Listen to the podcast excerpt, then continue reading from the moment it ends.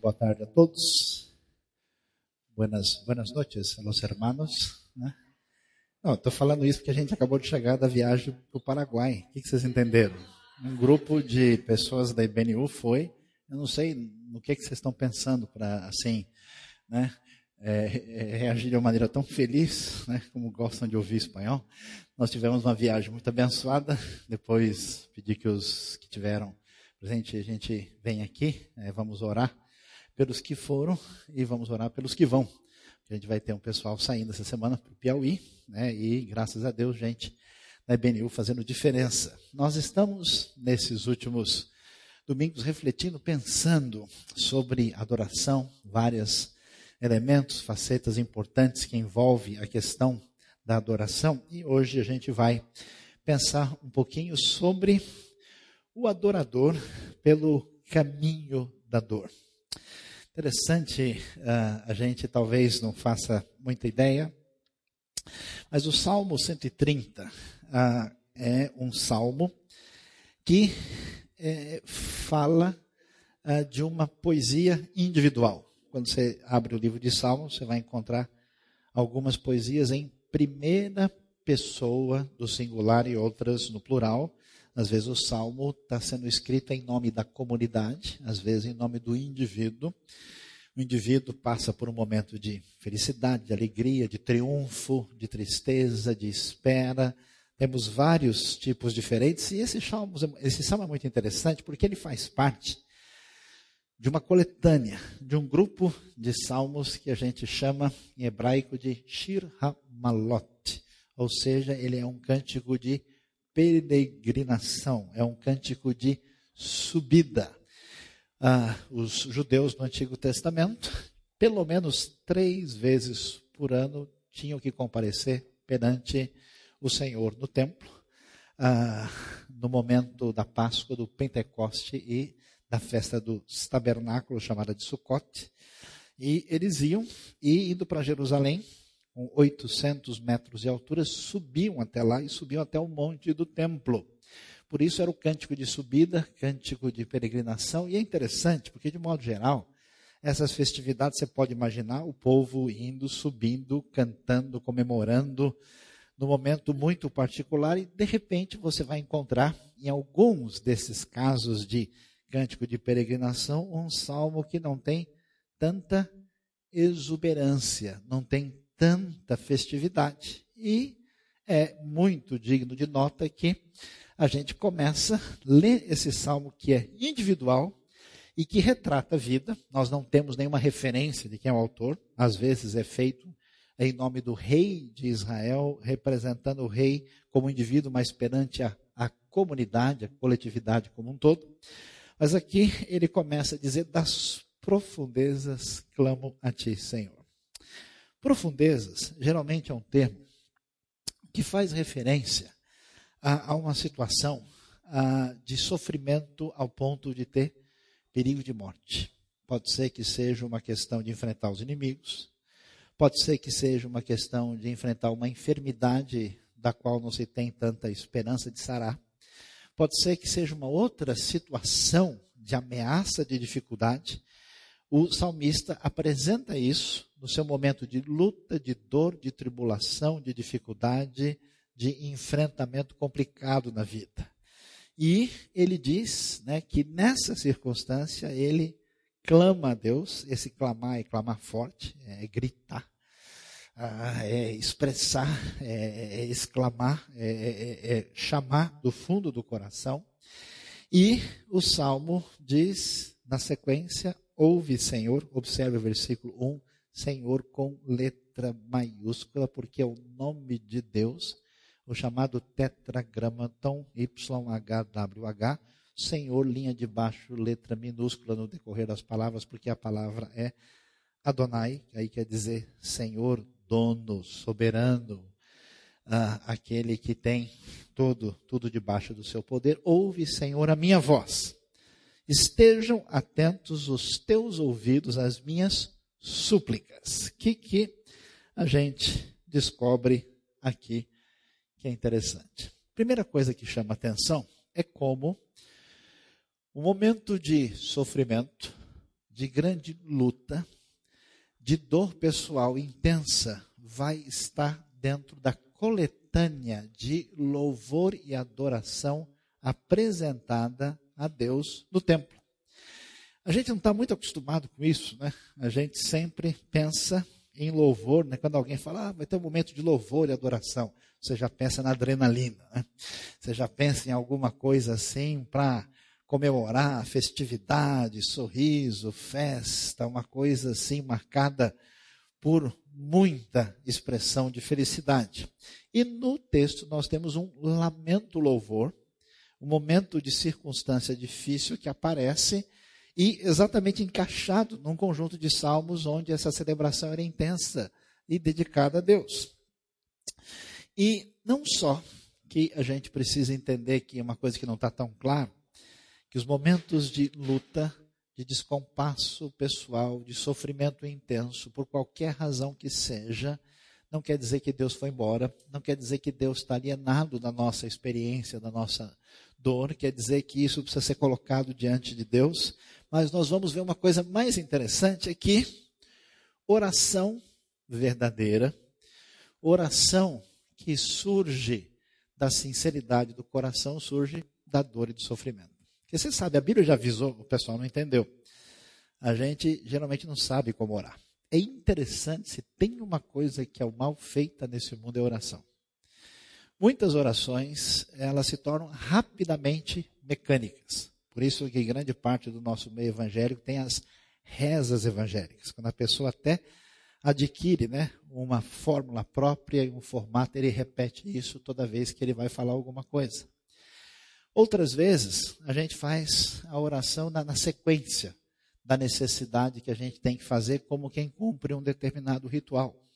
Outras vezes, a gente faz a famosa oração vazia. Você vê que a, a voz sai, a cabeça acompanha, mas o coração está passeando. Né?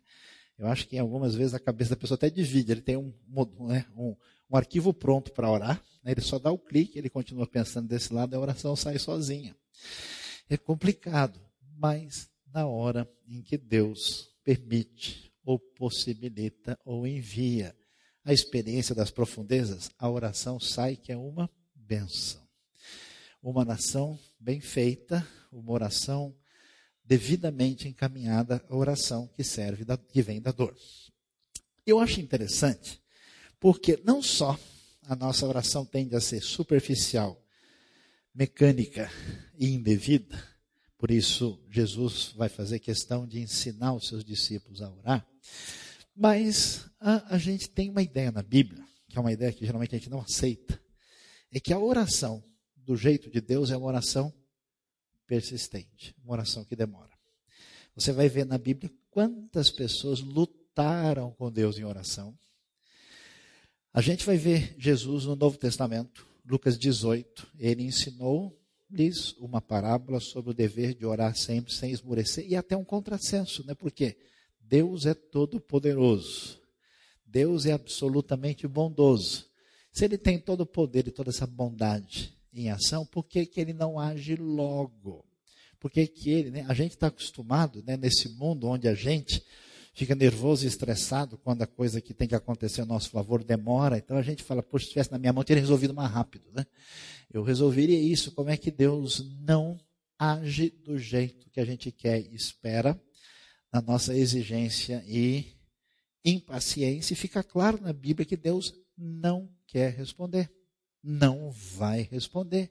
Ou vai demorar para responder de acordo com aquilo que de fato é importante para a nossa vida. Por isso, ah, muitas vezes, uma batalha que envolve a nossa dor e as nossas profundezas, diante de Deus demora e a coisa vai ser difícil de monitorar muitas vezes. E é interessante que, quando a gente lê o começo, você vê, olha, olha que bonito, né? O texto, vamos lá de novo. Olha que o texto faz questão de mostrar a repetição do salmista. O texto podia ser econômico. Ouve o Senhor a minha voz. Acabou. Porque a outra frase está dizendo a mesma coisa. Mas a repetição, a continuidade, a luta tem valor e tem importância. Jacó luta com Deus, Davi luta com Deus. Na sua trajetória. O apóstolo Paulo luta com Deus com seu espinho na carne. Todos aqueles que aprenderam a caminhar de dependência com Deus tiveram isso. Então o texto faz questão de dizer como é que ora direito. Ouve, Senhor, a minha voz.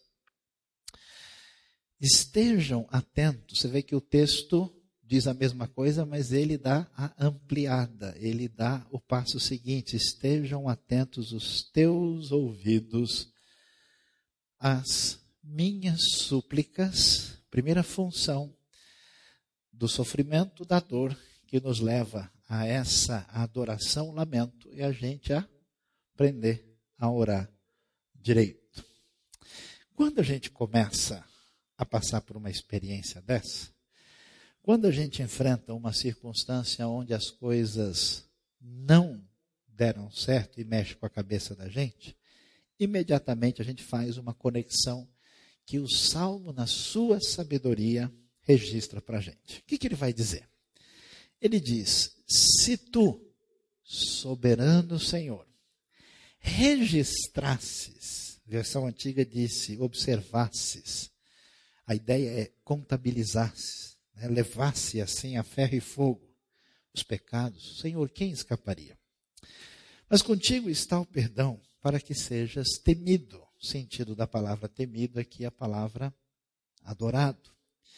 E o que está por trás dessa história? Toda vez que a gente enfrenta uma situação familiar, pessoal, econômica, de qualquer outro tipo, que as coisas de alguma maneira parecem nos afligir ou estarem longe daquilo que a gente imaginaria como plano perfeito de Deus para a nossa vida, quando a coisa fica difícil, qual é a primeira coisa que vem na cabeça? Será que aquela bobagem que eu fiz, Deus vai resolver cobrar agora?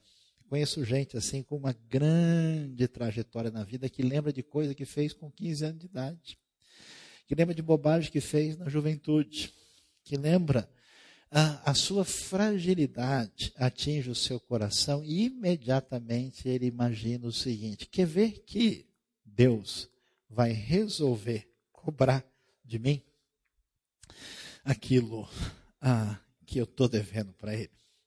E é interessante que nesse exercício, nesse processo, nesse trabalho de Deus no coração do salmista, que começa a funcionar em cima dessa dor que vira oração, a gente vai vendo algumas coisas interessantes. Primeiro é a descoberta de Deus. Como é que se descobre Deus? Pelos nomes distintos que ele tem. Ele é o Senhor, né, o seu nome pessoal. Ele é o Senhor Adonai, mas ele é soberano Senhor. Interessante isso. A gente sabe que Deus é Pai. Qualquer pepino pula no colo dele que ele resolve. A gente sabe que Deus né, é, é grande, a gente canta, né? Deus é grande. Mas reconhecer que Deus é o soberano Senhor precisa passar por um processo de luta para o crescimento adequado. Porque, na verdade, algumas coisas a gente acha que a gente é Senhor. Outras coisas a gente acha que está funcionando paralelo. Isso aqui Deus não está vendo, Ele está ocupado. Não, isso aqui está funcionando em função das consequências do meu próprio agir.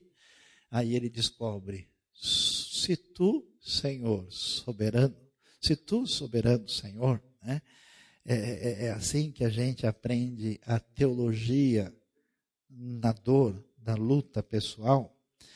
Ah, se tu fosses cobrar, se tu contabilizasses as falhas, ó Deus, quem queria sobreviver? No primeiro momento, a ideia é essa. Sabe o que está acontecendo isso comigo? É porque eu fiz isso. É porque eu deixei de fazer isso. Quantas pessoas na minha vida eu tenho visto conversando, é, pastor, eu deixei de contribuir para a igreja por um ano, por isso que minha situação está assim agora. Ah, pastor, eu fiz uma bobagem na minha vida, num relacionamento, e aconteceu tal situação assim, e agora sabe como é que é? a mão de Deus está pesando. É interessante que o salmista raciocina e raciocina, meu amigo, se Deus de fato fosse pesar a mão em cada bobagem que a gente fez e tem feito na vida, não ia ficar ninguém para fechar a, a cela. Não ia sobrar ninguém vivo. Por isso que quando a gente está doente, acontece dois problemas sérios que a gente identifica no coração da pessoa. O primeiro é imaginar que toda a nossa vida se restringe à mão pesada de Deus. E o segundo é a gente ter um espírito crítico que quando alguma coisa dá errado na vida de uma pessoa, você diz, está vendo? Sabia, olha só, Deus pegando pesado com ele. Deus até pode fazer isso, mas quem é a gente para definir esses caminhos? Por isso ele relaciona culpa e dor na sua condição de pecador. Aí ele pensa direito. Fala, peraí, se Deus de fato fosse entrar forte para resolver coisa desse jeito, ninguém estaria vivo. Então não é possível que as profundezas estejam atingindo a minha vida simplesmente por causa disso. E aí ele vai dizer um negócio tão incrível, tão especial, que é: Contigo está o perdão para que sejas temido. A palavra temer não é a palavra temer no sentido comum do termo. Ela é usada em contexto cultico. Por exemplo, livro de Jonas, capítulo 1, verso 9. Quando Jonas está lá no navio e o pessoal pega o Jonas lá, né, deitado eternamente em berço esplêndido, e acorda lá o Jonas e conversa com ele, ah, ele vai responder, ele diz, eu sou hebreu e eu temo ao Senhor. O que quer dizer? Eu sou adorador do Senhor, que é o Deus de Israel. Isso significa que ah, o texto do Salmo está dizendo para a gente o seguinte: Deus, eu descobri por meio das minhas profundezas, por meio da minha dor, eu aprendi a reconhecer quem o Senhor é. O Senhor é. Eu aprendi e entendi o que é oração. E agora eu estou lidando com aquilo que de fato é a luta de todos nós, que é a nossa relação com a nossa ética e com o nosso relacionamento pessoal com Deus. E aí ele vai dizer: Deus, a grande verdade é que contigo está o perdão para que o Senhor seja adorado de verdade. Eu nunca encontrei ninguém, toda a minha vida, que adora Deus de verdade e bonito, que o olho brilha, que a lágrima desce, a não ser mediante a experiência do perdão. Uma coisa é descobrir que Deus é grande. Outra coisa é descobrir que Deus tem poder. Outra coisa é descobrir que Deus gosta de você vai atrás da sua vida e abençoa, e o seu desejo é perdoar, é trazer para junto do coração. Então ele diz que a experiência verdadeira vem disso. Senhor, contigo está o perdão para que o Senhor seja adorado de verdade. E o texto prossegue e vai chamar nossa atenção. Por quê? Porque de repente a gente tem uma, uma, uma mudança assim no cenário você tem é, como se né, uma, uma, segunda camada aqui. A gente está é, no, no, buffet celestial, né? a gente está no almoço com o Senhor, chegaram as entradas, né? agora, agora vem a salada, daqui a pouco o prato principal, e a coisa vem de uma maneira tão incrível que ele vai dizer, mudando, porque ele começou na primeira pessoa, depois ele passou a descrever Deus na segunda, agora ele volta e diz: Espero no Senhor com todo o meu ser. E na Sua palavra ponho a minha esperança. O que, que acontece?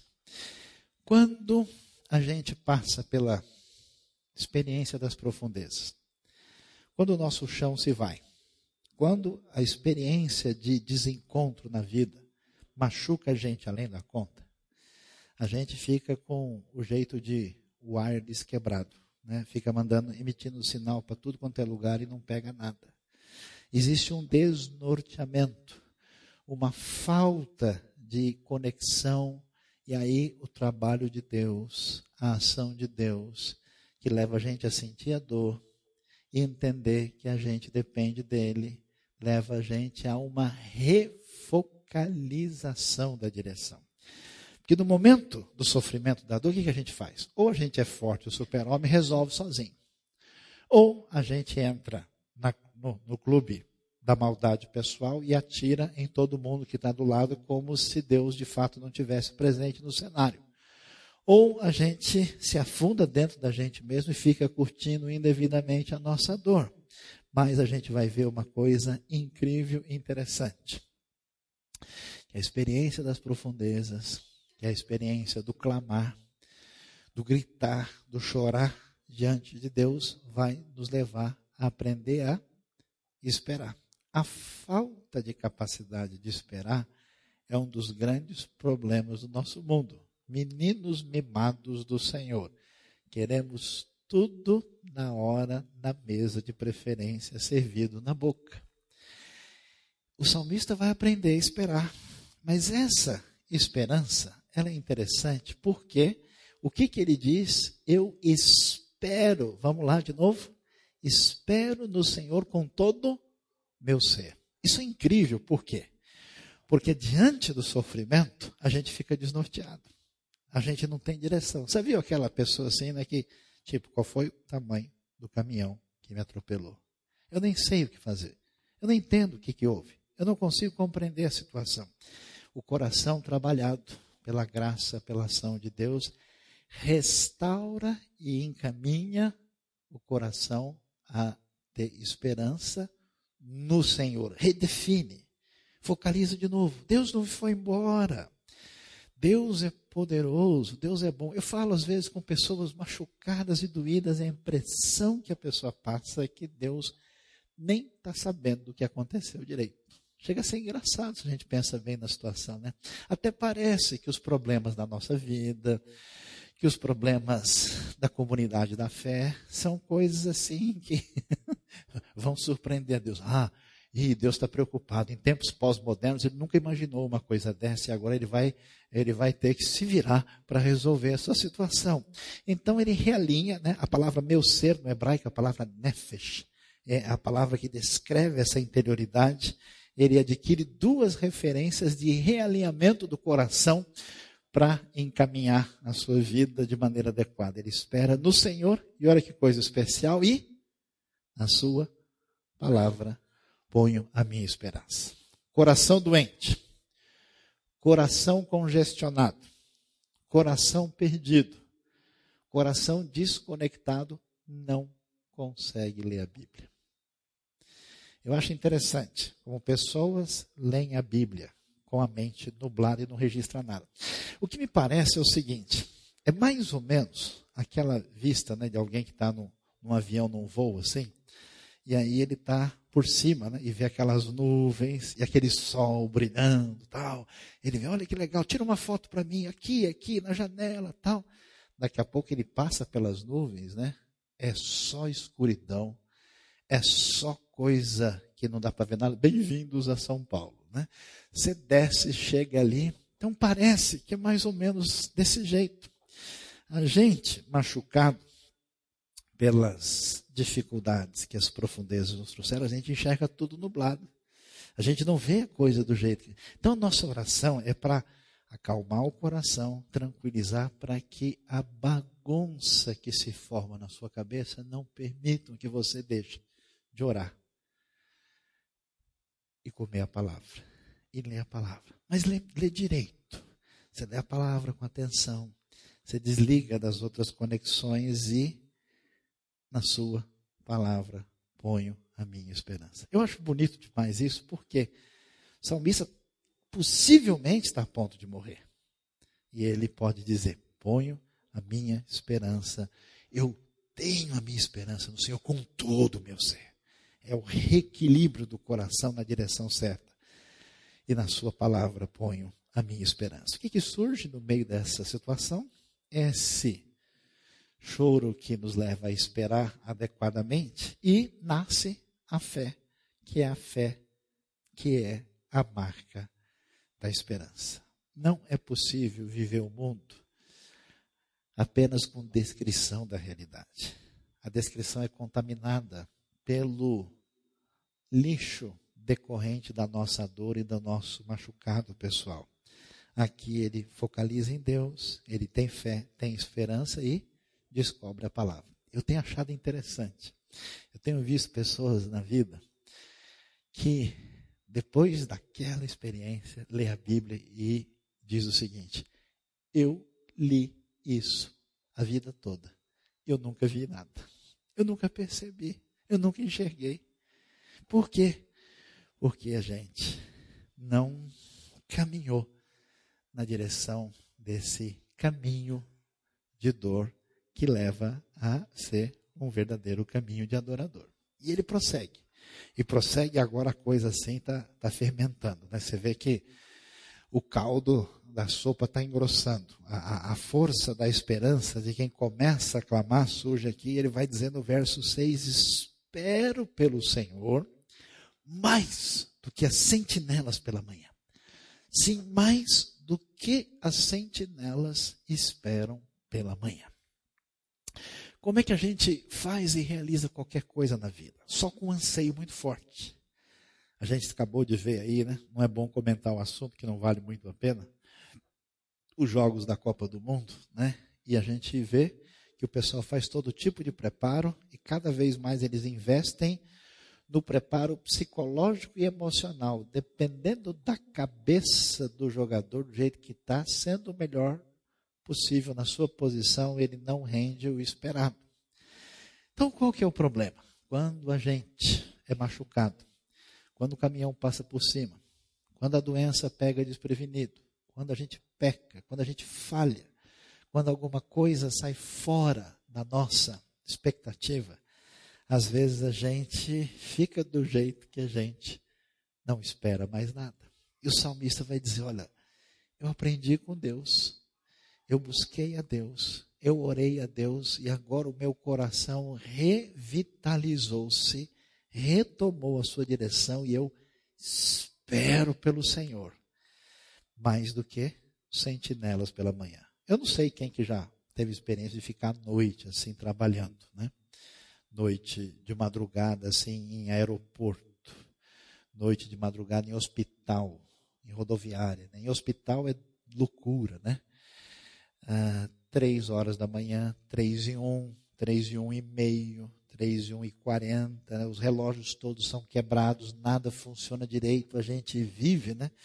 Então você imagina uma aldeia antiga, no contexto judaico, um vigia da colheita que subia, ficava num ponto elevado, numa pequena torre de vigia, olhando para ver se vem algum ladrão. Imagina o desespero desse homem para chegar amanhã o salmista ele, ele, ele, ele vai mais forte, diz, ó, mais do que o sentinela que passa a noite acordado, desesperado para ver o céu mudar de cor e começar a clarear, mais do que eles, e ele faz questão de novo de repetir, eu espero pelo Senhor.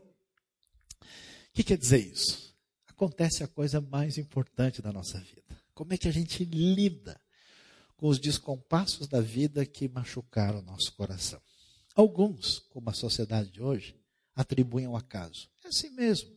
Acontece, não tem explicação. A pessoa desliga, desconecta, entra nesse mundo que nos leva a uma alienação e nunca mais pensa sério na vida. Outras pessoas têm um procedimento de desenvolver uma amargura pessoal, uma dor perigosa, doentia e tenta responsabilizar todo o meio à sua volta por causa dos problemas que aconteceram. Isso é comum em relação aos pais, aos amigos, às pessoas envolvidas, às igrejas e nunca curam direito. Outras pessoas descarregam a metralhadora em si mesmas. É, eu sou uma desgraça mesmo, eu não presto. Grande novidade. Bem-vindo ao clube. Né? Eu sou assim, eu sou assado, porque o meu jeito é esse e tal. O que, que é bonito no Salmo? Com essa ação poderosa da graça de Deus, que leva a gente a aprender a orar. Orar que nem criança, que repete, que se volta para Deus, Deus de novo vira a única esperança do coração. Quando a gente tem as pessoas como única esperança do coração, a gente vira político vira interesseiro. Quando a gente tem a gente mesmo como esperança do nosso coração, a gente vira metido, dono do pedaço, o rei da cocada preta, the king of the black cockade. Quando a gente descobre que Deus é a única esperança, aí dá vontade de orar, aí dá vontade de ler a Bíblia surge um negócio gostoso que é um santo anseio, uma esperança, uma expectativa, uma santa ansiedade de Deus. Coração sarado é coração que tem fome de Deus, sede. Às vezes eu fico triste de encontrar pessoas que na sua trajetória falam de tudo, mas eles não têm vontade de chegar mais perto de Deus, de entender mais a sua palavra, de receber a única fonte de esperança para o nosso coração. E aí você vê o salmista sendo curado. É gostoso demais, assim, porque né, a unidade de terapia intensiva celestial logo, logo vai dar alta para o salmista. E qual é a questão fundamental? É incrível, é espetacular. Por quê? No momento que se aproxima para o final do salmo, vai acontecer um negócio incrível. Como é que o salmista começa? Gritando: Das profundezas clamo a ti, ó Deus. Deus, que doideira, que loucura que eu estou enfrentando na minha dor, no meu sofrimento.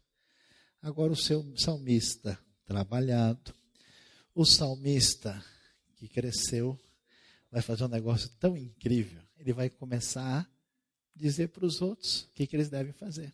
Ou nação de Israel, alô, bom dia, tudo bem? Ou povo da aliança, vocês querem se dar bem na vida? Vocês querem caminhar direito? Pessoal, vocês não fazem ideia que vocês têm que fazer. Sabe o que vocês têm que fazer? Põe a sua esperança no Senhor, ó Israel. E qual que é o problema? Por que é que você deixou de pôr a esperança em Deus? Porque você se decepcionou com você mesmo. Porque você sentiu a sua debilidade. Porque você botou a confiança em você mesmo e, claro, esse negócio não costuma funcionar muito bem. Aí a gente amargura, a gente fragiliza e diz: não tem jeito, não vai funcionar. O salmista vai dizer um negócio tão incrível. Ele diz: Israel, vamos colocar a esperança no Senhor? Vamos. Sabe por quê? Porque no Senhor existe resed.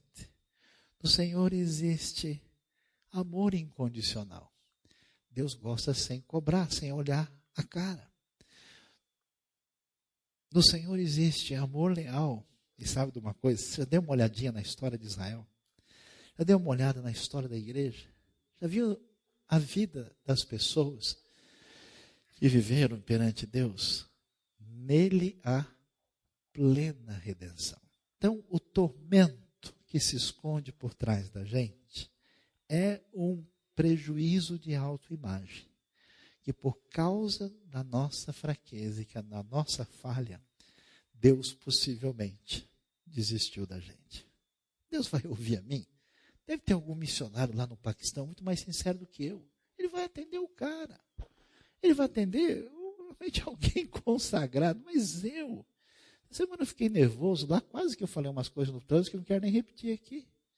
Como é que Deus, Israel, vai aprender junto com o salmista aqui, o caminho da dor, tantas vezes é o caminho do adorador. E nesse processo de cura e de restauração, o salmista faz o convite de adoração. Pessoal, vamos ter esperança em Deus. E aí ele começa a fazer aquilo que todo mundo que está curado, sintonizado com Deus faz, que é proclamação de quem Deus é. É a graça de Deus bendita, revelada plenamente no Novo Testamento, que tem a sua forma no Antigo. Deus, nele há amor sem fim. Deus está doido para te dar um abraço. Você que está fugindo. Deus gosta demais de você. Nele há amor incondicional, nele há plena redenção. Porque o salmista tinha o grande receio que qualquer das suas dificuldades tivesse impedido o seu relacionamento e o favor de Deus. E aí ele vai terminar de uma maneira para lá de incrível. Que maneira é essa? Ele vai dizer, pessoal, esse Deus que eu descobri na minha experiência de dor e de restauração de dor, ele redimirá Israel de todas as suas culpas. É uma declaração de fé. Israel não esquente a cabeça, não. Deus vai trazer redenção. E ele poderia usar várias palavras aqui. Algumas traduções dizem que ele redimirá Israel de todos os seus pecados. Outras traduções falam que redimirá de todas as suas iniquidades. Mas ele prefere usar a palavra avon. A palavra avon, né, você já entendeu outra coisa, mas saiba que é uma mera coincidência. Ela significa culpa, iniquidade, pecado. Mas essa palavra é usada especialmente nos textos de Levítico que diz o seguinte: e ele levará sobre si as suas iniquidades. Ela não significa simplesmente os pecados, mas ela significa as consequências do pecado. Eu tenho visto tanta gente dizer: olha, pastor, é o seguinte, eu falhei. Eu, mas Deus perdoa, né? Deus gosta, mas sabe como é que é, né? As consequências a gente vai amargar para sempre, porque não tem o que fazer. A coisa funciona desse jeito, essa é a lei. Parece que o salmista teve uma sensação muito diferente. Não quer dizer que a pessoa não tenha consequências dos seus pecados. Significa que a graça de Deus é tão surpreendente que a gente vai descobrir que ele faz uma grande declaração de vitória. Porque quem começou gritando, desesperado, receoso que fosse morrer, agora apresenta uma declaração de vitória tão grande para o povo, dizendo algo assim, sem sombra de receio de que ele redimirá Israel de suas culpas. Ele parte da experiência do seu coração para transmitir para toda a nação. E a coisa mais incrível é que se a gente for hoje à noite sincero e honesto, e pensar em todas as vezes, de alguma forma ou outra, a nossa experiência negativa de alguma forma decepcionou ou deixou Deus triste com a gente, se Deus fosse de fato adotar tudo que a gente fez na vida e fizesse a gente colher todas as consequências, nenhum de nós talvez estivesse aqui nessa noite nem ouviria a sua palavra. Então, quando o salmista começou doendo, desesperado, com a sua dor, dizendo: Senhor, Será que o Senhor está contabilizando a iniquidade? Aí ele pensa: se o Senhor tiver, ninguém sobreviverá, sobreviverá, ninguém vai conseguir lidar com isso. Mas quando ele fecha, ele fecha sabendo que na sua experiência, até mesmo o que ele promete para Israel, o que ele promete para o povo da aliança e para a própria igreja, que Deus livra do pecado e das consequências tantas vezes dando pleno perdão. Se a gente pensar na história do Antigo Testamento, não tem como Deus ter tolerado a nação da primeira aliança. Se a gente pensar na história da igreja, é loucura. Não tem como esse pessoal ter prosseguido. se a gente olhar pela nossa vida, a gente vai ver que a gente só está de pé, a gente está perdoado, a gente está seguro, porque Deus, no seu amor e na sua graça, nos perdoa e oferece a sua graça sem fim. Quando o salmista descobre isso, quando ele sente isso no fundo do seu coração, aí sim dá vontade de escrever um salmo como esse. Aí sim o salmo surge com essa força incrível quando ele percebe que a graça de Deus é maior do que a fragilidade humana. Deus abençoe a nossa vida. Deus abençoe o nosso coração. Vamos abaixar a cabeça, vamos orar.